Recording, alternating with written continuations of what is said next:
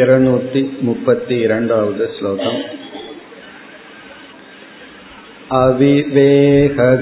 अविवेहकृतसङ्गक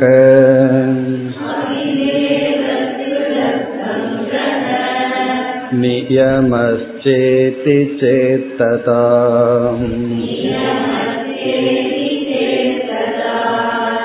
बलातापतितो माया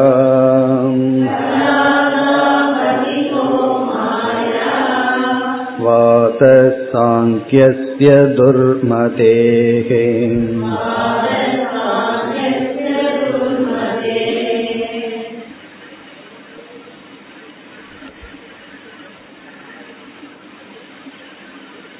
அத்வைத மதம் மற்ற மதங்களிடமிருந்து முற்றிலும் வேறுபட்டது என்று இங்கு வித்யாரண்யர் கூறி வருகின்றார் நாம் அத்வைத மதத்தில் பேசுகின்ற சில கருத்துக்களை மற்ற மதவாதிகள் பேசினாலும் நாம் என்ன நோக்கத்தில் தாற்பயத்தில் பேசுகின்றோமோ அந்த தாற்பயத்தில் அவர்கள் பேசுவதில்லை.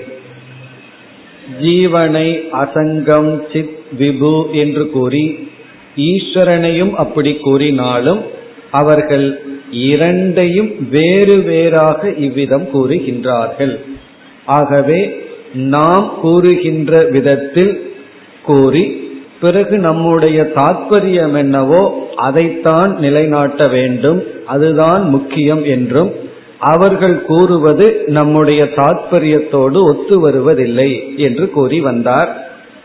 அப்படி கூறி வருகையில் சாங்கியமும் யோகமும் படியாக எடுத்துக்கொள்ளலாமே தவிர முழுமையாக எடுத்துக்கொள்ள முடியாது என்ற கருத்து வந்தது. பிறகு சாங்கியனுடன் நாம் பேசி வருகையில் அவன் இறுதியில் சம்சாரத்திற்கு காரணம் அதாவது புருஷன் பிரகிருத்தியோடு சேர காரணம் அவிவேகம் என்று சொன்னால் வேறு வழி இல்லாமல் அறியாமையினால்தான் இந்த பந்தம் என்று கூறினால் நாம் பதில் கூறுகின்றோம் நீ உன்னை அறியாமல் வேதாந்தத்திற்கு வந்து விட்டாய். அதுதான் இங்கு கூறப்பட்டது. அவிவேக கிருதக சங்கக. சங்கம் அதாவது ஜீவனுக்கு ஒரு பொருளோடு ஏற்படுகின்ற சங்கம் அவிவேகத்தினால் வந்தது. நியமகச்ச. ஈஸ்வரன் ஜீவனை நியமனம் செய்வதும் அவிவேக கிருதக அது அவிவேகத்தினால் வந்தது என்றால் பிறகு நம்முடைய பதில் ததா பலாத் ஆபதிதக மாயாவாதக. பலாத் என்றால் உன்னுடைய வசமில்லாமல் ஆபதிதகன நீ வீழ்ந்து விட்டாய். எதில் மாயாவாதக மாயாவாதத்துக்கு நீ வீழ்ந்துள்ளாய். இது வந்து மாயாவாதம். இங்கு மாயாவாதம்னா அத்வைதிகளினுடைய வாதம். ஆகவே அவர்களுடைய அறியாமையை இங்கு குறிப்பிடுகின்றார். சாங்கியசிய துர்மதேகே. துர்மதியான இங்க துர்மதி என்றால் போதிய அளவு அறிவு இல்லாத புத்தியை உடைய சாங்கிய சாங்கியனாகிய உனக்கு என்ன வந்து விட்டது என்றால் மாயாவாதம் வந்து விட்டது இதற்கு பெயர் அபசித்தாந்தம் என்று சொல்வது. அபசித்தாந்தம்னா அவர்களுடைய கொள்கைக்கு அவர்களே எதிரியாக மாறி விடுவது நம்ம வந்து சேம் சைடு கோல்னு சொல்றோம் இல்லையா? நமக்கு நாமேயே எதிரியாக கூறிக்கொள்ளுதல் அந்த நிலைக்கு வந்து விட்டது. எப்படி என்றால் ஏற்கனவே நாம் பார்த்தோம் ஜீவனையும் ஈஸ்வரனையும் அல்லது ஜெகத்தையும் ஈஸ்வரனையும் நாம் தனியாக வைத்துவிட்டு ஜீவன் அசங்கம் என்ற ஞானம் நடைபெறாது. அந்த உண்மையான அந்த ஞானமே ஏற்படாது. ஜீவன் வந்து ஜெகத்தும் ஈஸ்வரனும் இருக்கின்ற வரை அதோடு சம்பந்தப்பட்டு சம்சாரியாகத்தான் இருப்பானே தவிர முக்தி அடைந்தவனாக இருக்க முடியாது. ஆகவே ஜெகத்தையும் ஈஸ்வரனையும் மித்யாவாக்கி அப்பொழுது ஜீவனை அசங்கம் என்று சொன்னால்தான் அந்த அசங்கம் என்பது உண்மையாகும். இவ்விதம் கூறி வரும் பொழுது ஜீவனுடைய சங்கமானது அவிவேக கிருத்தக என்று நீ கூறினால் அது எங்களுடைய வாதம். அது எப்படி என்றால் விவேகத்தினுடைய இல்லாமை அஜானம் அவிவேகம் என்பது அபாவ ரூபமா என்று ஒரு கேள்வியை நாம் கேட்கின்றோம். அதாவது ஒன்றுமே இல்லாத தன்மை உடையதா? இந்த அவிவேகம். அவிவேகம் நிமித்தமாக ஜீவன் ஈஸ்வரனோடு கட்டுப்படுகின்றான் அல்லது ஜெகத்தோடு சம்பந்தப்படுகின்றான் அல்லது ஜீவனுடைய சம்சாரம் அவிவேகத்திலிருந்து வந்ததா? என்றால் அந்த அவிவேகம் அபாவ ரூபம் என்றால் நாம் அதை ஏற்றுக்கொள்ள முடியாது. காரணம் இல்லாமையிலிருந்து எந்த ஒரு காரியமும் வராது. அறியாமை என்பது இல்லாமை ரூபம் என்றால் இல்லாத அறியாமையிடமிருந்து சம்சாரம் என்கின்ற ஒரு ப்ராடக்ட் வராது. சரி இந்த அவிவேகம் என்பது விவேகத்திற்கு வேறானதா என்றால் விவேகத்திற்கு வேறானது அவிவேகம் என்று சொல்ல முடியாது. பிறகு இங்கு சொல்லப்படுகின்ற அவிவேகம் ஏதோ ஒன்று மறைக்கும் தன்மை உடைய விளக்க முடியாத ஒரு தத்துவம். அதைத்தான் நாம் மித்தியா தத்துவம் என்று சொல்கின்றோம். ஆகவே மறைக்கக்கூடியது வாயால் விளக்க முடியாத ஒரு தத்துவம். அந்த காரணத்தினால்தான் ஒரு ஜீவன் சங்கத்தை அடைகின்றான் என்று சொல்லியாக வேண்டியது வரும். அப்படி சொன்னால் அதுதான் மாயாவாதம். நம்முடைய மாயாவாதத்துல அவிவேகம் அஜானம்ங்கிறது இல்லாத ஒரு தத்துவம் அல்ல. அது அசத்தல்ல அது மித்தியா தத்துவம். நம்மைய பொறுத்த வரைக்கும் அஜானம் ஒரு மித்தியா தத்துவமே தவிர அஜானம்ங்கிறது வந்து முழுமையாக இல்லாத தத்துவம் அல்ல. அஜானத்தை அசத்துன்னு நம்ம சொல்வதில்லை அஜானத்தை மித்தியா என்று சொல்கின்றோம். அதனாலதான் அது ஏதோ ஒன்று விளக்க முடியாத ஒன்று நம்மை அசங்கமான நம்மை சங்க சொரூபமாக மாற்றி விடுகிறது. அப்படி நீ கூறினால் இந்த அதிவேகத்தை நீ மித்தியா என்றுதான் சொல்லியாக வேண்டும். அதுதான் மாயாவாதக. நீ மாயாவாதத்திற்குள் வந்துள்ளாய். இப்படி வந்து நம்ம சாங்கியனை எப்படி கார்னர் பண்ணிட்டோம்? பல ஜீவர்கள்னு சொல்ல முடியாது. ஜெகத்தும் ஈஸ்வரனையும் சத்தியமா வைத்து கொள்ள முடியாது. அவைகளையும் மித்தியா வாக்குனா தான் ஜீவன் அசங்கமாக இருக்க முடியும் என்று கூறினோம் மீண்டும் அடுத்த ஸ்லோகத்தில் சாங்கியன் இனி ஒரு கருத்தை கூற வருகின்றான் அதுவும் தவறு என்று நாம் கூறுகின்றோம் இருநூத்தி முப்பத்தி மூன்றாவது ஸ்லோகம்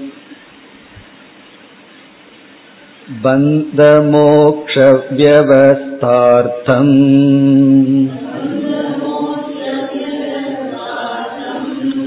आत्मना नात्वमिष्यताम्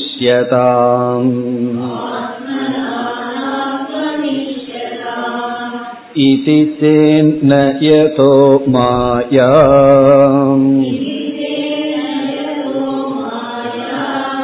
व्यवस्थापयितुं क्षमा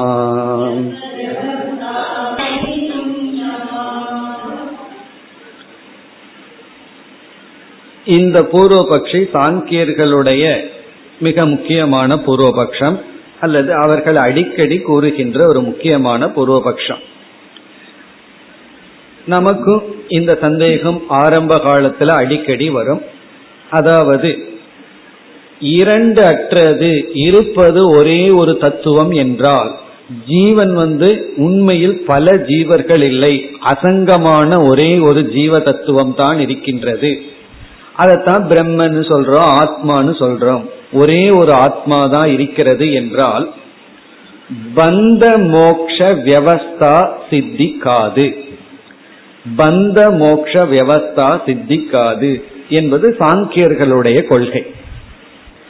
அதாவது எப்படி என்றால் ஒரே ஒரு ஆத்மா தான் இருக்கிறது என்றால் அந்த ஆத்மா மோட்சத்தை அடையும் பொழுது மற்ற ஆத்மாக்களும் சேர்ந்து மோட்சத்தை அடைந்து விடும் ஒருவன் பந்தப்பட்டவன் ஒருவன் முக்தி அடைந்தவன் என்று நம்மால் சொல்ல முடியாது. அப்படி சொல்ல வேண்டும் என்றால் வேறுபட்ட ஜீவாத்மாக்கள் இருக்க வேண்டும். ஆத்மா ஒன்று என்றால் அவர் முக்தி அடைந்தவர் நான் முக்தி அடையாதவன் என்று சொல்ல முடியாது. இப்ப குரு முக்தியை அடைந்தவர். சிஷ்யன் முக்தியை அடையாதவன். விதேக முக்தி அடைந்த ஞானிகள் முக்தியை அடைந்தவர்கள். நாமெல்லாம் இப்பொழுது சம்சாரத்தில் இருக்கின்றோம் என்று பந்தம் மோக்ஷம் என்கின்ற வியவஸ்தை. இவர்கள் பந்தப்பட்டவர்கள் இவர்கள் மோட்சத்தை அடைந்தவர்கள்ங்கிற வியவஸ்தை எப்பொழுது சம்பவிக்கும்? ஆத்மா பல என்று இருந்தால்தான் சம்பவிக்கும். அது மட்டுமல்ல ஒரு ஆத்மா முதலில் பந்தமாக இருந்து பிறகு அதே ஆத்மா மோட்சத்தை அடைந்துள்ளது என்றெல்லாம் நாம் கூறுகின்றோம். இப்ப இந்த விவஸ்தையெல்லாம் ஆத்மா பலவாக தனித்தனியாக இருந்தால்தான் நடக்கும். ஆகவே இங்க சாங்கி என்ன சொல்றான்? நீ ஆத்மாவை பல பல புருஷர்கள் பல ஜீவாத்மாக்கள் ஏற்றுக்கொண்டுதான் ஆக வேண்டும். இல்லை என்றால் வேதாந்த சாஸ்திரத்துல பந்தம் மோக்ஷங்கிற இரண்டு முக்கியமான விசாரமே நடைபெற முடியாது. ஏன்னா ஒரே ஒரு ஆத்மா தான் அதற்கு பந்தம் ஏது மோக்ஷம் ஏது? அல்லது அந்த ஆத்மா பந்தமா இருந்து மோட்சத்தை அடைந்து விட்டால் பிறகு அதற்கு பிறகு வந்து ஒரு ஆத்மாக்களும் இல்லை பந்தத்தை அடைய. அதுதான் மோட்சத்தை அடைந்து விட்டதே. இப்ப சாஸ்திரம் எல்லாம் வியர்த்தமாகி விடும் ஆகவே சாஸ்திரம் இன்னைக்கு வரைக்கும் இருக்குன்னு சொன்னா பந்தப்பட்டவர்கள் சிலர் மோட்சத்தை அடைந்தவர்கள் சிலர் இந்த விவஸ்தைக்காக ஆத்மாவினுடைய பன்மையை ஏற்றுக்கொள்ள வேண்டும். இது அவர்கள் அடிக்கடி சொல்வது. இதற்கு நம்முடைய சுலபமான பதில் இந்த கஷ்டத்தை எல்லாம் மாயை பார்த்து கொள்ளும் அப்படின்னு சொல்லி இந்த பந்த மோட்ச விவஸ்தைக்காக ஆத்மா பலன் சொல்ல வேண்டாம். ஆத்மா ஒன்றாகவே இருந்து அது பலவாக காட்டுகின்ற தன்மை மாயைக்கு இருக்கின்றது. ஆயினால் மாயையா சம்பவார் மாயையினால் அது சம்பவிக்கும். அது நம்முடைய பதில். இவன் கேள்வியை கேட்டா ரொம்ப பெருசா இருக்கு. நம்ம பதில் ஒரே வார்த்தையில் சொல்லிடுறோம். மாயையினால் அதெல்லாம் நடக்கும். இப்பொழுது ஸ்லோகத்திற்கு சென்றால் பந்த மோக்ஷ வியவஸ்தார்த்தம். பந்தம் மோக்ஷம் என்பதை நிலைநாட்ட. விவஸ்தார்த்தம்னா அவைகளையெல்லாம் சரியாக எடுத்து விளக்க. அந்த தத்துவங்களை நிலைநாட்ட. அப்படி ஒரு விவஸ்தை இருக்க வேண்டும் என்றால் பந்தம் மோக்ஷம் பந்தப்பட்டவர்கள் முக்தி அடைந்தவர்கள்ங்கிற ஒரு விவஸ்தையை நிலைநாட்ட அர்த்தம்னா நிலைநாட்ட. விவஸ்தான்னா அப்படிப்பட்ட அனுபவங்கள் எல்லாம் நமக்கு இருக்கு அதை நிலைநாட்ட. ஆத்ம நானாத்துவம் இஷ்யதாம் இது சேத். ஆத்மாவினுடைய பன்மையானது உன்னால் ஏற்றுக்கொள்ளப்பட வேண்டும் என்று நீ கூறினாள் இஷ்யதாம் என்றால் ஏற்றுக்கொள்ளப்படட்டும். அத்வைதிபிகி இஷ்யதாம். அத்வைதிகளால் ஏற்றுக்கொள்ளப்படட்டும். அதாவது பந்தம் மோக்ஷம் என்கின்ற ஒரு விவஸ்தையை நிலைநாட்ட ஆத்மாவினுடைய நாணாத்துவம் பல ஆத்மாக்கள் இருக்கின்றது என்று அத்வைதிகளால் ஏற்றுக்கொள்ளப்படட்டும். இதி சேத் என்று நீ சொன்னால். அப்படி நம்ம சொல்றோம். எங்களால ஏற்றுக்கொள்ளப்படட்டும் என்று நீ சொன்னால் ந கிடையாது. நாங்கள் ஏற்றுக்கொள்ள மாட்டோம். பந்தம் மோக்ஷம் என்கின்ற ஒரு விவஸ்தைக்காக நாம் ஜீவாத்மாவினுடைய பண்மையை ஏற்றுக்கொள்ள மாட்டோம். அதாவது நம்முடைய அனுபவத்துல இந்த ஜீவன் பந்தப்பட்டுள்ளான். இவன் ஞானத்துல முக்திய அடைஞ்சிருக்கான். இனி ஒரு ஜீவன் வந்து உன்ன முக்திய அடையல. ஆகவே ஒருவன் பந்தத்தில் இருக்கான் ஒருவன் மோட்சத்தில் இருக்கான். இதை நிலைநாட்ட அவன் என்ன சொல்றான்? ஜீவாத்மாக்கள் பல என்பதை ஏற்றுக்கொள்ளுங்கள்னு சொல்றான். நாம சொல்றோம் மாயை என்ற ஒரு தத்துவத்தை ஏற்றுக்கொண்டு இதை நிலைநாட்டுகின்றோம். மாயையினுடைய துணை கொண்டு நம்மால் நிலைநாட்ட முடியும். அதற்காக ஜீவாத்மா பல என்று ஏற்றுக்கொள்ள வேண்டிய அவசியம் இல்லை. அதான் நம்முடைய பதில். ந நாங்கள் ஏற்றுக்கொள்ள மாட்டோம். ந அப்படின்னா பந்த மோக்ஷத்தினுடைய விவஸ்தையை நிலைநாட்ட ஜீவாத்மாவினுடைய பன்மையை நாணாத்துவத்தை ஏற்றுக்கொள்ள மாட்டோம். காரணம் என்ன? யதக யாது காரணத்தினால் மாயா வியவஸ்தாபயிதும் க்ஷமா. மாயையானது வியவஸ்தாபயிதும். எதை நிலைநாட்ட? பந்த மோக்ஷத்தை நிலைநாட்ட க்ஷமா. அதற்கு அர்ஹதை சக்தி உண்டு. மாயையினால் இது சம்பவிக்கும். பந்த மோக்ஷத்தினுடைய விவஸ்தையை மாயை நிலைநாட்ட சக்தியுடன் கூடி இருக்கிறது. மாயைக்கு அந்த சக்தி இருக்கிறது. க்ஷமானா மாயைக்கு சக்தி இருக்குன்னு அர்த்தம். கேபபிள் அர்த்தம். மாயினால முடியும். விவஸ்தா பெய்தும்னா நிலைநாட்ட. பந்த மோக்ஷத்தை நிலைநாட்ட மாயையினால் முடியும். மாயையே அது செய்யும் பொழுது நமக்கு எதற்கு ஜீவன் பலனை ஏற்றுக்கொண்டாக வேண்டும்? அது முடியும். இப்ப நம்முடைய பதில் வந்து மாயையினுடைய துணை கொண்டு நம்மால் பந்த மோக்ஷங்கிற ஒரு அனுபவத்தையும் தத்துவத்தையும் நிலைநாட்ட முடியும். அதற்காக நீ வந்து ஜீவன் பல என்று ஏற்றுக்கொள்ள வேண்டிய அவசியம் இல்லை. அவன் சொல்றான் ஜீவன் பலனு ஏற்றுக்கொள்ளவில்லை என்றால் எப்படி நீ பந்த மோட்சத்தை எல்லாம் நிலைநாட்ட முடியும். நம்ம சொல்றோம் மாயையே அதை செய்து விடும் என்பது நம்முடைய பதில். இனி அடுத்த கேள்வி அவன் கேட்கலாம். அவன் மனசுல கேட்கிறதாக நினைத்து கொண்டு வித்யாரண்யர் பதில் சொல்றார். அடுத்த ஸ்லோகத்துல பதில் சொல்ல போறார். அவனுடைய அடுத்த கேள்வி என்னன்னா மாயைக்கு எங்கிருந்து சக்தி வந்தது? பந்த மோட்சத்தை நிலைநாட்ட அதாவது பந்தமில்லாத ஜீவனிடம் பந்தத்தையும் பலவாக இல்லாத ஜீவர்களிடம் அதாவது ஜீவ தத்துவனிடம் ஆத்மாவிடம் பல ஆத்மாக்கள் இருப்பது போலும் எப்படி மாயையினால் செய்ய முடியும்? என்ற ஒரு கேள்வி வந்தால் அதற்கு பதில் அடுத்த ஸ்லோகம் இருநூத்தி முப்பத்தி நாலு துர்கடம் கடயாமீதி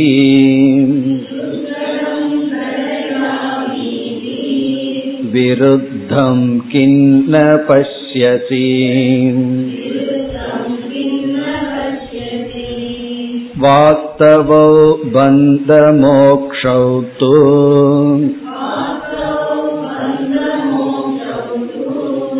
श्रुतिर्न सकते तराम्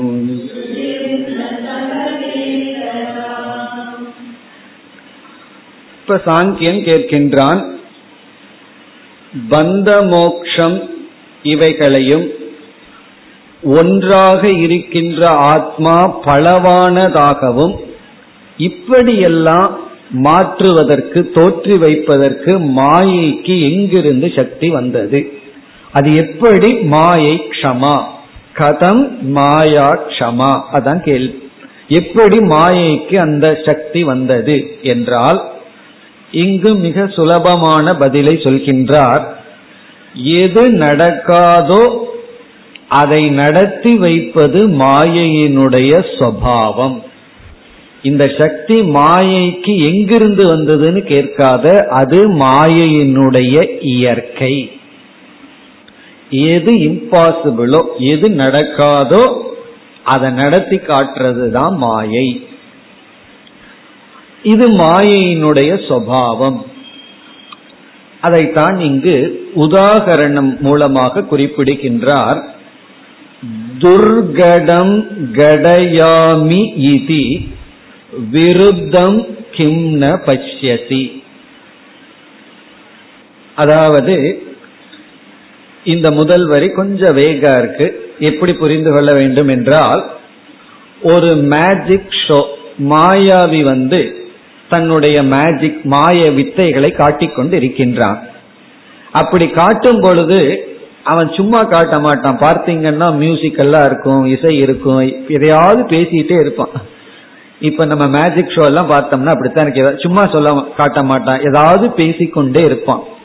அவன் முக்கியமா பேசுறது என்ன அப்படின்னா நடக்காததை இப்பொழுது உங்களுக்கு நடத்தி காட்டுகின்றேன். அப்படித்தான் அவன் பேசுவான். அதுதான் இங்கு சொல்லப்படுகிறது துர்கடம் கடயாமி. துர்கடம்னா நடக்க முடியாததை சம்பவிக்காததை கடயாமினா நான் இப்பொழுது சம்பவித்து காட்டுகின்றேன். அப்படி சொல்லித்தானே நம்ம அட்ராக்ட் பண்ணி அவன் வந்து அதை காட்டுறான். துர்கடம். துர்கடம்னா நடக்கவே நடக்காததை கடையாமினா இப்பொழுது நடத்தி காட்டுகின்றேன். இவ்விதம். இந்த மாதிரி தான் மாயாவி சொல்கின்றான். அதாவது நம்ம கண்ணு முன்னாடியே ஒரு யானையை மறைப்பான். நம்ம கண்ணு முன்னாடியே வந்து சிங்கத்தை மறைப்பான். ஒரு கூண்டுக்குள்ள வந்து இப்ப கொஞ்ச நாளைக்கு முன்னாடி நடந்த மேஜிக் ஷோல போட்டானா. ஒரு கூண்டுக்குள்ள ஒரு பெண்ணை போட்டு மூடி வச்சானா. ஒரு துணியை மூடிட்டு பிரிச்சு பாக்குறான்னா அதுக்குள்ள குரங்கு இருக்கான். மாறி போச்சு அது எப்படின்னா அதுதான் துர்கடம் கிடையாமி. ஒரு கூண்டுக்குள்ள வந்து வேற ஒண்ணுமே கிடையாது. ஒரு ஒரு பெண் உள்ள இருந்தா அவளை லாக் பண்ணி சாவியை கையில எடுத்துட்டான் ஒரு துணியை மூடிட்டு மீண்டும் துணியை எடுக்கிறான் உள்ள வந்து குரங்கா இருக்கு. எப்படின்னா துர்கடம் கடையாமி. அவன் என்ன சொல்றா? நடக்க முடியாததை நடத்தி காட்டுகின்றேன். இவ்விதம் விருத்தம். விருத்தமான முரண்பாடான ஒன்றை கிம் ந பஷ்யசி நீ பார்த்ததில்லையா? அப்படின்னு கேட்கிற சாங்கியனை பார்த்து இங்க அத்வைது கேட்கின்றான். விருத்தம் இப்படிப்பட்ட விருத்தத்தை நீ பார்த்ததில்லையா? கிம் ந பஷ்யசி நீ பார்த்ததில்லையா? அப்படின்னா நீ பார்த்திருப்பாய். மேஜிக் ஷோல போனீங்கன்னா இந்த மாதிரி பார்த்திருப்பாய். இதுதான் மாயை அப்படின்னு அர்த்தம். இப்ப மாயையினுடைய சுவாவம் வந்து விருத்தமானதை செய்தல். அசங்கமான ஜீவனை சங்கமான ஜீவனாக காட்டுதல். அத்வைதமான ஜீவனை துவைதமாக காட்டுதல். பலவாக காட்டுதல். பந்தமற்றவனை பந்தத்துடன் இருப்பதாக காட்டுதல். இப்படி பொய்யான ஒன்றை உண்மையாக காட்டுதல். இல்லாத ஒன்றை இருப்பது போல் காட்டுதல். இது மாயையினுடைய சுவாவம். மாயைக்கு எங்கிருந்து இந்த சக்தி வந்ததுன்னு கேட்காதே. இந்த சக்தியுடன் கூடியிருப்பதுதான் மாயை. மாயையினுடைய தன்மையே இதுதான். ஆகவே முடிவுரையை இரண்டாவது வரியில் சொல்கின்றார். அப்ப முதல் வரியில வந்து நாம் அத்வைதிகள் சாங்கியனிடம் கேட்கிறோம். அதாவது துர்கடம் கடையாமி இது என்றெல்லாம் சொல்லிக்கொண்டு ஒரு மேஜிக் ஷோ செய்பவன் அதாவது இந்திரஜாலம் செய்பவன் வந்து பேசுவதை நீ கேட்டதில்லையா? இதுல இருந்து என்ன நம்ம புரிஞ்சுக்கணும்னா இது போல மாயை. மாயையும் அப்படித்தான் விருத்தமானதை செய்யும். பிறகு வந்து இதற்கு சுருதி பிரமாணத்துடன் இரண்டாவது வரியில இதனுடைய சாரத்தை கூறுகின்றார்.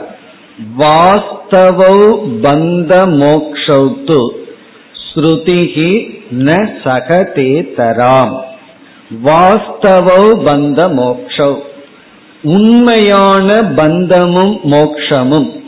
அதாவது வாஸ்தவமான பந்தம் வாஸ்தவமான மோக்ஷம் என்பதை அதாவது சத்தியமான பந்தம் சத்தியமான மோக்ஷம் என்பதை ஸ்ருதிகி ஸ்ருதியானது ந சகதே தராம் சகித்து கொள்ளாது. ஸ்ருதியானது சகித்து கொள்ளாது ஏற்றுக்கொள்வதில்லை சுருத்தி ஏற்றுக்கொள்வதில்லை.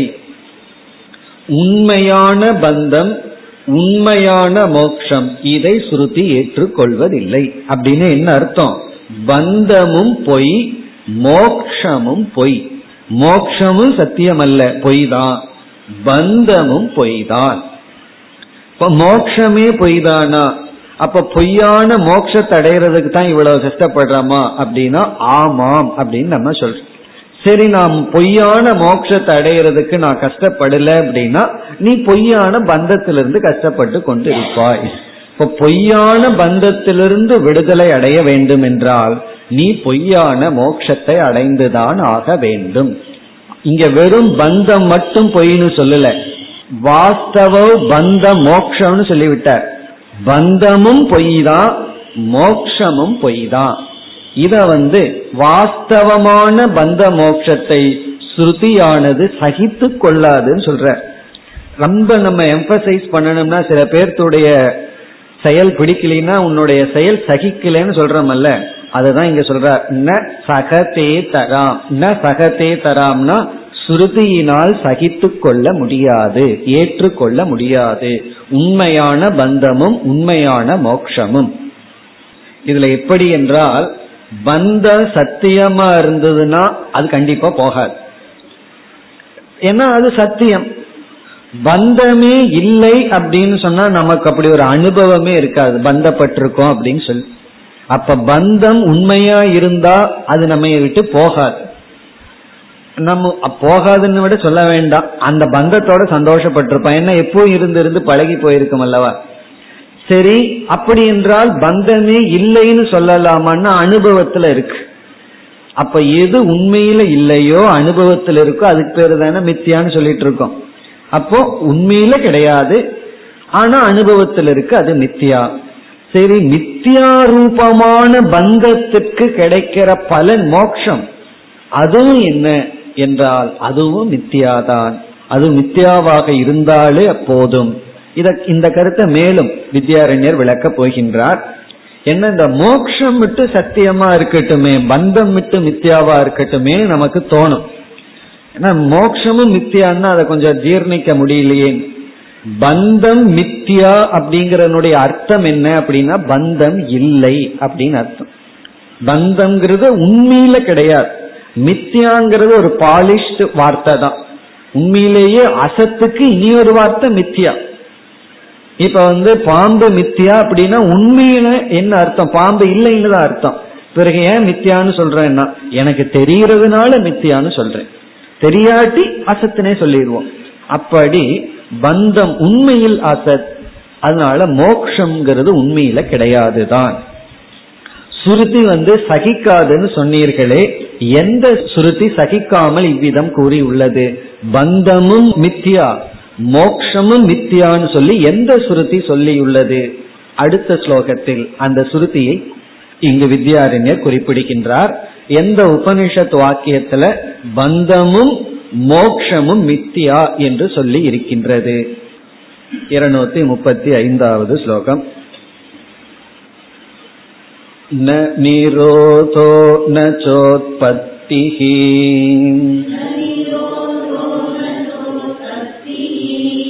न बद्धो न च साधकः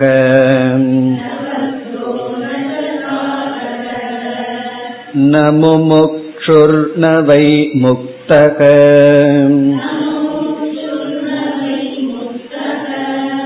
इत्येषा परमार्थता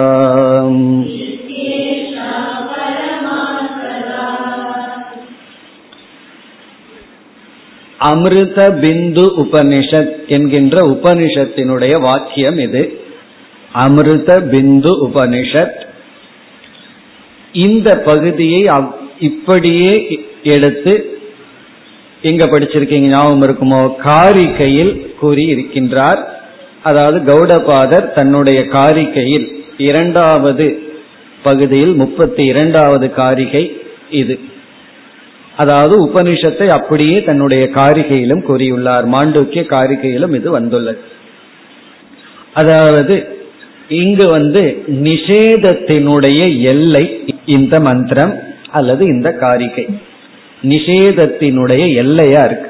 எதுவுமே இல்லை அப்படின்னு சொல்ற எதெல்லாம் இல்லை? எதுவுமே உண்மையில கிடையாது. ந நிரோதக. நிரோதம் என்றால் இங்கு பிரளயம். பிரளயம்ங்கிறதே ஒண்ணு கிடையாது. நிரோதக அப்படிங்கிறது ஒண்ணு கிடையாது. பிரளயம்ங்கிறதே ஒண்ணு கிடையாதுங்கிறார் ஏன் பிரளயம்ங்கிறது ஒண்ணு கிடையாது? அதுதான் ரொம்ப முக்கியம். நச்ச உற்பத்திகி. உற்பத்தின்னு ஒண்ணு கிடையாது. ஏதாவது உற்பத்தி ஆயிருந்தா தானே அது வந்து பிரளயம் அடையும். நச்ச உற்பத்திகி. ஒன்றுமே பிறக்கவில்லை. ஒன்றுமே இறக்கவில்லை. ஏன்னா ஒன்றுமே பிறக்கவில்லை அதனால இறக்கவில்லை. ஏதாவது பிறந்திருந்தா தானே அது இறக்க முடியும். ஆகவே நஜ உற்பத்திகி. அப்ப சிருஷ்டியும் கிடையாது பிரளயமும் கிடையாது. இது வந்து ஜெகத்தினுடைய நிஷேதம். சிருஷ்டியினுடைய நிஷேதம். சிருஷ்டிய வந்து எப்படி நிஷேதம் பண்ணியிருக்கார்? அது தோன்றவில்லை அது அழியவில்லை. அதற்கு உற்பத்தியும் கிடையாது அதற்கு பிரளயமும் கிடையாது. இனி அடுத்தது ந பத்தக. இங்க ஜீவ விஷயத்துக்கு வருகிறார். ந பத்தக. யாருமே பந்தப்பட்டவர்கள் இல்லை. பந்தப்பட்டவர்கள்ங்கிறது யாருமே கிடையாது. ந பத்தக. அதனால யார குறிச்சு அழுக வேண்டாம்னு அர்த்தம்.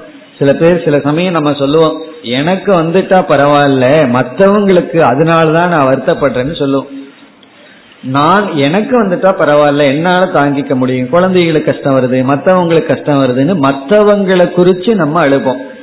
அது யாரையும் குறிச்சு அழுக வேண்டாம். ந பத்தகனா எந்த ஜீவனுக்கும் பந்தம்னு ஒண்ணு வரவில்லையாம். அப்படி இருக்கையில் நச சாதக இந்த உலகத்துல யாருமே சாதகர்கள் அல்ல. நச்ச சாதக சாதகனா மோட்சத்துக்கான சாதனையில் ஈடுபட்டு கொண்டிருப்பவர்கள் யாரும் இல்லை. இல்லையே நான் இப்ப பண்ணிட்டு இருக்கிறதே மோட்சத்துக்கான சாதனை தான் இல்லைங்கிற. இந்த சாதனையை பண்ணிட்டு இருக்கும் பொழுதே இல்லைன்னு சொல்ற நச்ச சாதக சாதகர்கள் யாரும் இல்லை. பிறகு ந முமுக்ஷுகு. முமுக்ஷுக்களும் யாரும் கிடையாது. முமுக்ஷுக்கள்ங்கிறது யாருமே கிடையாது.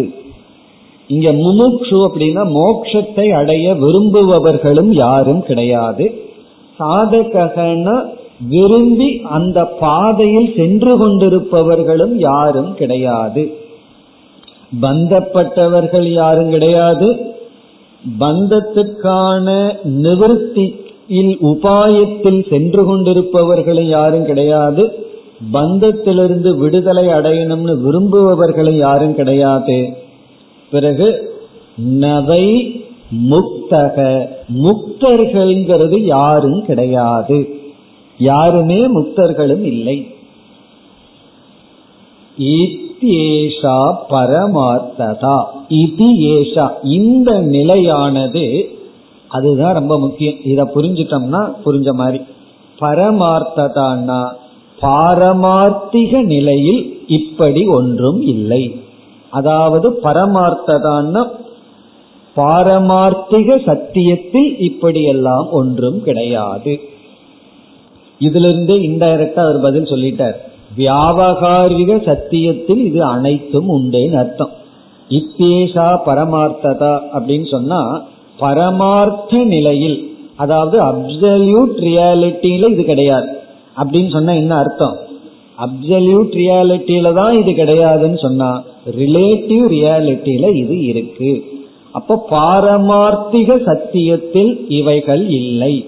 அப்படி என்றால் வியாபகாரிக சத்தியத்தில் இது இருக்கின்றது. அதே போல பிராதிபாசிக சத்தியத்திலும் இது கிடையாது. பிராதிபாசிக சத்தியம்னா சப்ஜெக்டிவ் ரியாலிட்டி அதுலேயும் இது கிடையாது. அப்சல்யூட் ரியாலிட்டின்னு சொல்ற பாரமார்த்திக சத்தியத்திலையும் இந்த விவஸ்தை கிடையாது. வியாபகாரிக சத்தியத்துல இதெல்லாம் இருக்கு. இப்ப நம்ம வந்து வியாபகாரிக சத்தியத்துல இருக்கோம். அதனால இது இருக்கு. வியாபகாரிக சத்தியத்திலேயே இருந்துட்டு இது இல்லைன்னு சொல்லக்கூடாது. அது தப்பு. வியாபகாரிக சத்தியம்னா என்ன? சிதாபாசம் அந்த கரணம் இதுல நம்ம இருந்து கொண்டு அதை சத்தியமா எடுத்துட்டோம்னா அதுல இருந்து பாக்குற இந்த உலகம் இந்த வாழ்க்கை இதெல்லாம் இந்த நிலையில வந்து சிருஷ்டி இருக்கு பிரளயம் இருக்கு பந்தம் இருக்கு சாதனை இருக்கு சாதகர்கள் இருக்கிறார்கள் முக்தன் இருக்கிறார்கள். ஆனால் நான்கிற சொல்லினுடைய லட்சியார்த்தமான ஆத்மாவுக்கு போயிட்டோம் அப்படின்னா அந்த இடத்துல இது எதுவும் கிடையாது என்ற ஒரு நிஷேதம். இதுதான் ஸ்ருதி சொல்லி உள்ளது. ஆகவே வாஸ்தவமான பந்தம் வாஸ்தவமான மோக்ஷம் என்பது கிடையாது. பிறகு பொய்யான மாயையில் கற்பிக்கப்பட்ட பந்தம் மாயையில் கற்பிக்கப்பட்ட முக்தி இவைகள் அனைத்தும் இருக்கின்றது. என்று கூறி இனி அடுத்த ஸ்லோகத்துல வந்து முடிவுரை செய்கின்றார் இவர் ஆரம்பித்த விசாரத்தை அடுத்த இருநூத்தி முப்பத்தி ஆறாவது ஸ்லோகத்தில் நிறைவு செய்கின்றார் मायाख्याया कामधेनोः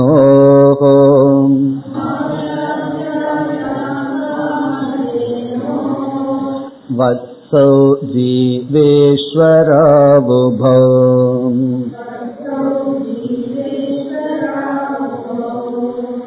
यते चं पिबतां द्वैतम्।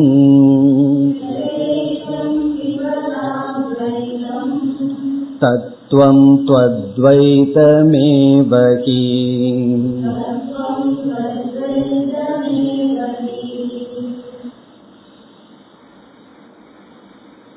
நூத்தி தொண்ணூத்தி ஐந்தாவது ஸ்லோகத்தில் ஆரம்பித்த விசாரம் இந்த இருநூத்தி முப்பத்தி ஆறாவது ஸ்லோகத்தில் நிறைவு பெறுகிறது.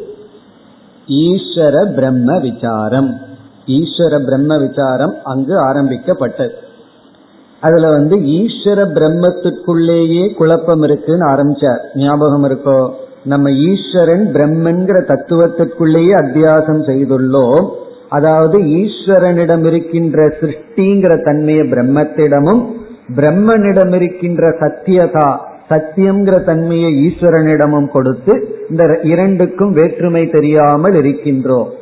அதையும் ஸ்ருதி சித்தமாக கொண்டு சில சமயம் பிரம்மன் ஈஸ்வரன்கிற வார்த்தையெல்லாம் பயன்படுத்துதுன்னு ஆரம்பிச்சு இதுவரைக்கும் ஜீவன் தத்துவத்தையும் உள்ளே கொண்டு வந்து ஈஸ்வரனும் பிரம்மனும் வேறதான் என்ற கருத்தை கூறி இப்பொழுது நிறைவு செய்கின்றார்.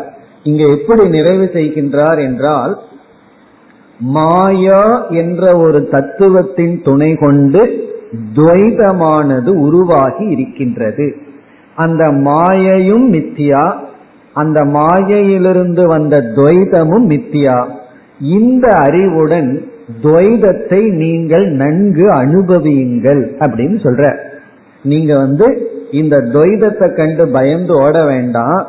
துவைதம் வந்து உங்களுக்கு சம்சாரத்தை கொடுக்கும்னு நினைக்க வேண்டாம். துவைதம் உங்களுடைய நண்பர்கள். எப்பொழுதுனா அதனுடைய சோர்ஸ் அதனுடைய தன்மையை புரிந்து கொண்டால். துவைதத்தினுடைய தன்மையை புரிஞ்சிட்டா துவைதம் நமக்கு நண்பர்கள் போல அதாவது விளையாட்டு பொருள் போல சீரியல் பார்க்கிற மாதிரி வச்சுக்கோமே. நம்ம வந்து வேடிக்கை பார்க்கிற மாதிரி. அது உண்மை என்று ஆகிவிட்டா அது நம்ம பந்தப்படுத்திவிடும். ஆகவே இங்க என்ன சொல்றார்? இந்த துவைதங்கள் வந்து மாயையினுடைய குழந்தைகள் என்று புரிந்து கொண்டு நீங்கள் துவைதத்தை நன்கு அனுபவியுங்கள் அப்படின்னு சொல்ற மாயாக்கியாக மாயா ஆக்கியா என்றால் மாயை என்ற பெயருடைய மாயா ஆக்கியாயாகா அதாவது மாயை என்ற பெயருடைய காமதேனோகோ.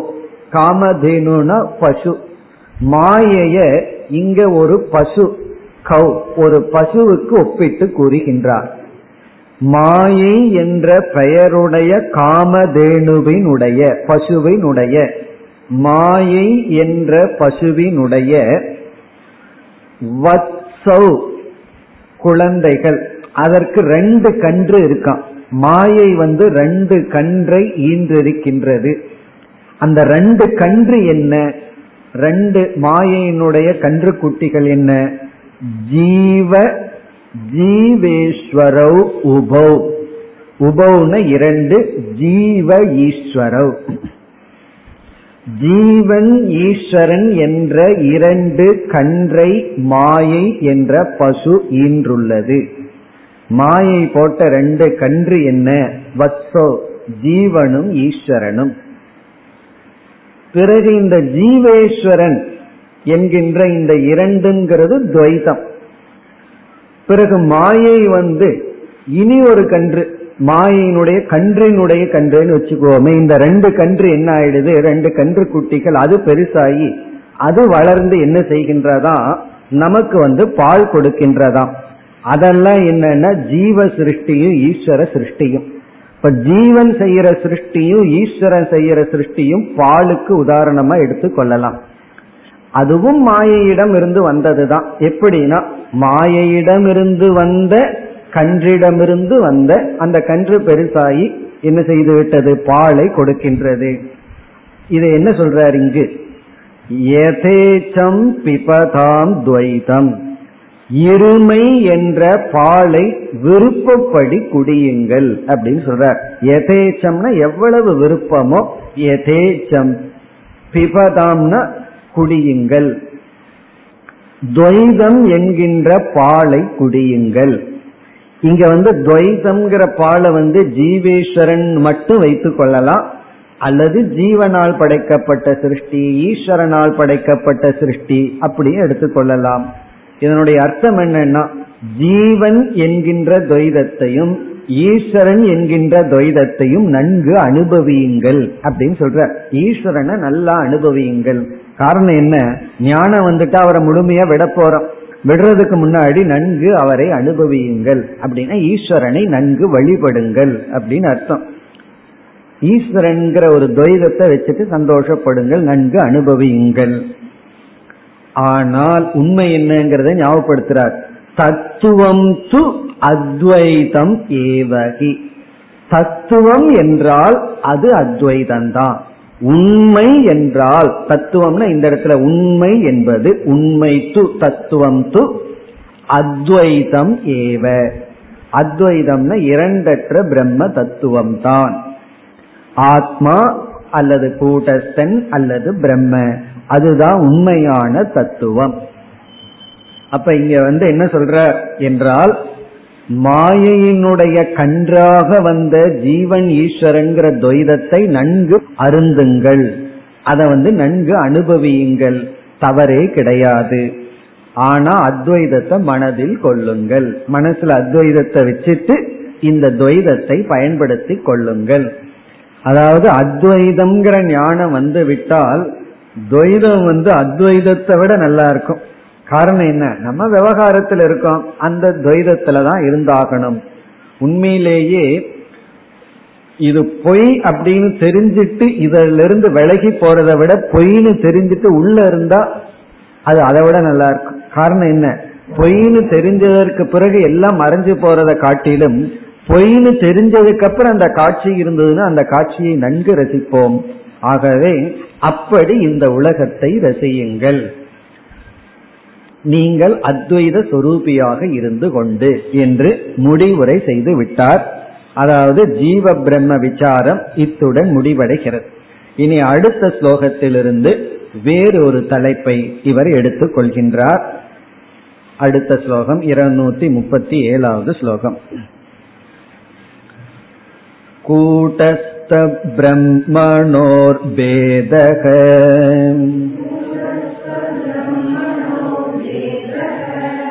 नाम मात्रात्रिते नहि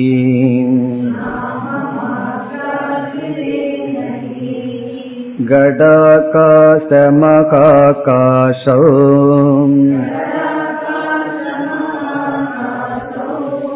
वियुज्येते न कि क्वचित्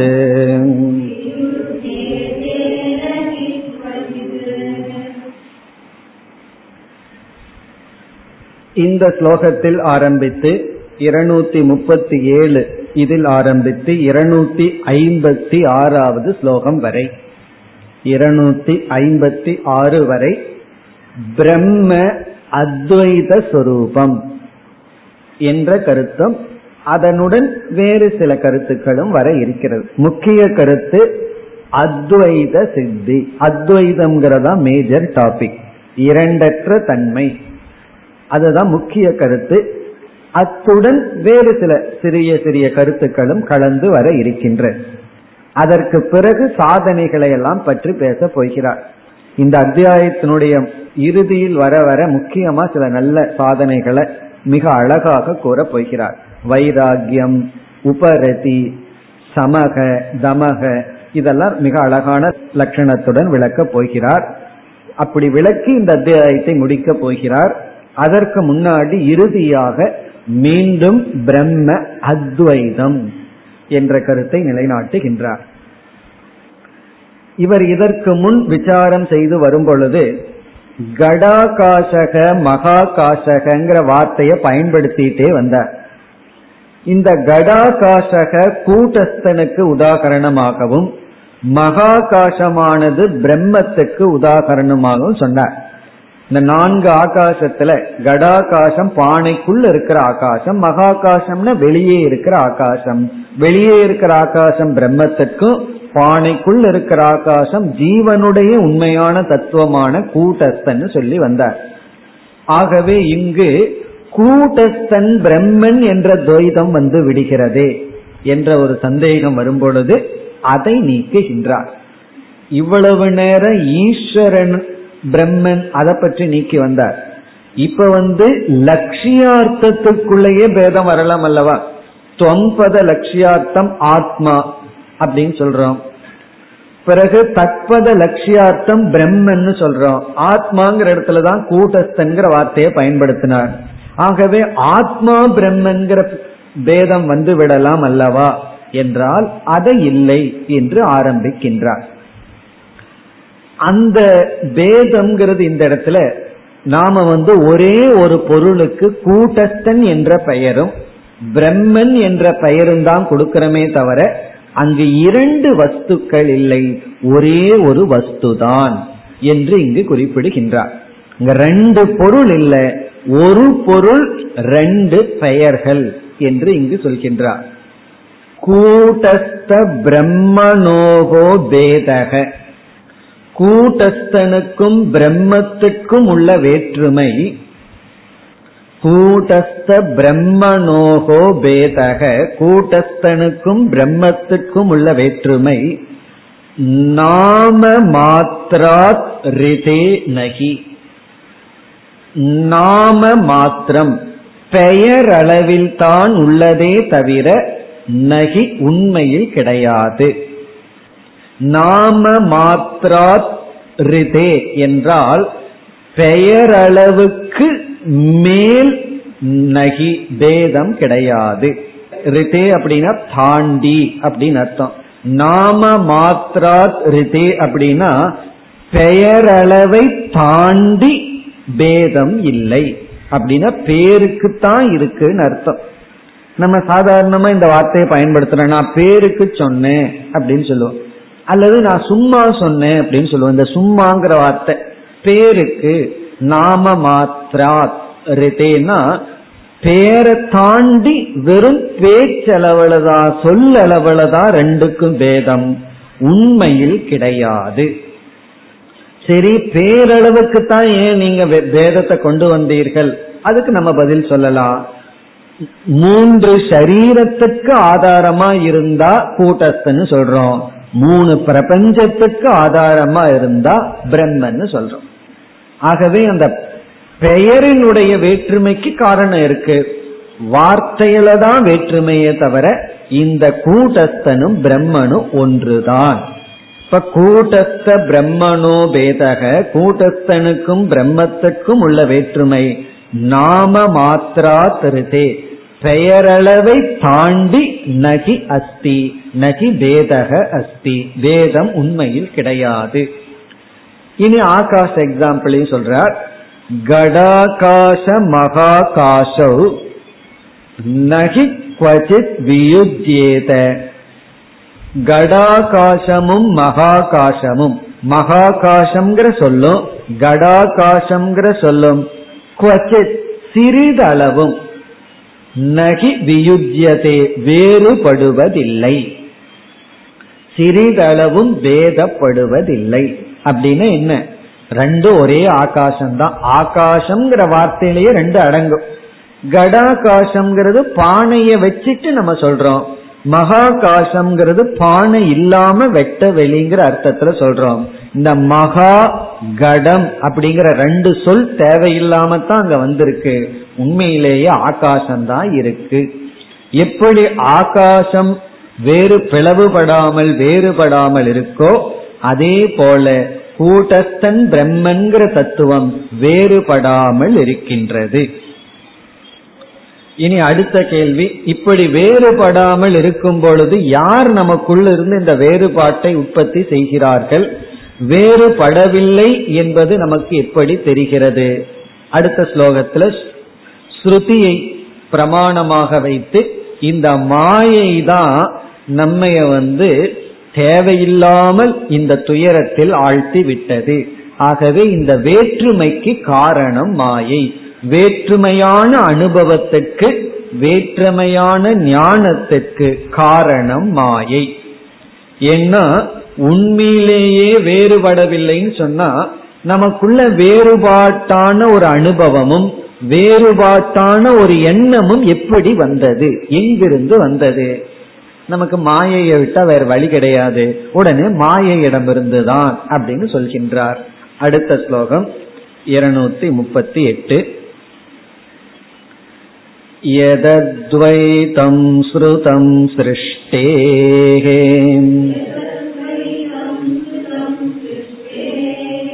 प्राक्तते वाद्यचोपरी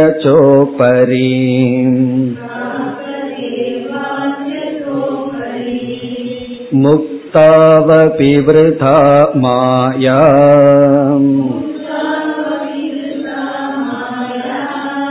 भ्रामयत्यखिलान् जनान्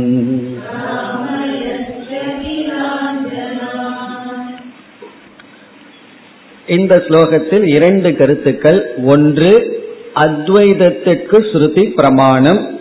இரண்டாவது துவைதம் என்கின்ற எண்ணமும் அனுபவமும் வர மாயைதான் காரணம். இந்த மாயை தான் இந்த வேலை பண்ணியிருக்கு. எது அத்வைதம் ஸ்ருதம்?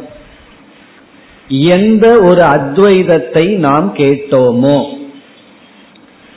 எங்க சுருத்தம்னா எல்லா சுருத்தியிலும் இருக்கு. சதேவ சௌமிய இதமக்ர ஆசீத். சத்து தான் இருந்தது என்றெல்லாம் சுருதம் சதேவ சௌமிய இதமக்ர ஆசீத் போன்ற வாக்கியங்களில் எந்த ஒரு அத்வைதமானது கேட்டமோ எப்பொழுது சிருஷ்டேகே பிராக் சிருஷ்டிக்கு முன். அதுதான் சதேவ சௌமிய இதம் அக்ரே ஆசீத். இந்த சிருஷ்டிக்கு முன் சத் ஏவ ஆசீத் என்று இந்த சிருஷ்டிக்கு முன் எந்த ஒரு அத்வைதத்தை நாம் கேட்டோமோ இங்க வித்யாரண்யர் சொல்றார் அந்த அத்வைதம்தான் சிருஷ்டி காலத்திலும் பிறகு சிருஷ்டியானது லயத்தை அடைந்த போதிலும் இருக்கின்றது அப்படின்னு சொல்ற எந்த ஒரு அத்வைதம் சிருஷ்டிக்கு முன் இருப்பதாக சுருதியில கேட்டோமோ சிருஷ்டேகே பிராக் ஏது அத்வைதம் சுருதம். சிருஷ்டிக்கு முன்னாடி எந்த ஒரு அத்வைத தத்துவம் சத் சுரூபம் இருந்ததாக நம்ம கேட்டோமோ ததேவ அத்திய அதே சத்து தான் இப்பொழுதும் இருக்கிறது. அத்தியன நவ் இப்பொழுதும். சிருஷ்டிக்கு முன்னாடி எந்த ஒரு அத்வைதமான சத் தத்துவம் சத் தத்துவத்தை கேட்டோமோ அதுதான் இப்பொழுதும் இருக்கிறது. ததேவ அத்திய உபரீச்ச உபரின இதற்கு பிறகும் அதுவேதான் இருக்க போகிறது. சிருஷ்டிக்கு முன்னாடி சிருஷ்டி காலத்துல சிருஷ்டிக்கு பிறகும் அதே அத்வைதம்தான் இருக்க போகிறது. பிறகு முக்தௌ அபிச்ச. முக்தி காலத்திலும் அதே அத்வைதம் தான் இருக்க போகிறது. முக்தி காலத்திலும் அதுதான் இருக்கு. சிருஷ்டிக்கு முன்னாடி சிருஷ்டியிலும் சிருஷ்டிக்கு பிறகும் இருக்கிறது ஒரே ஒரு அத்வைதம் தான் இதை நம்ம ஸ்ருதியிலிருந்து கேட்டுள்ளோம். இனி அடுத்த பகுதி அப்படி என்றால் நாமெல்லாம் ஏன் குழம்பி இருக்கின்றோம்? அதுக்கு பதில் விருதா மாயா பிராமயதி அகிலாஞ்சனான். அகிலாஞ்சனான். எல்லா மனிதர்களையும் பிராமயதி குழப்பி விட்டது. விருதா மாயா இந்த மாயை. இந்த விருதாங்கிற சொல்ல ரெண்டு இடத்துல போட்டு பார்க்க போறோம். விருதா மாயா விருதா மாயான்னா இந்த தேவையில்லாத இந்த மாயை. விருதா பிராமயதி.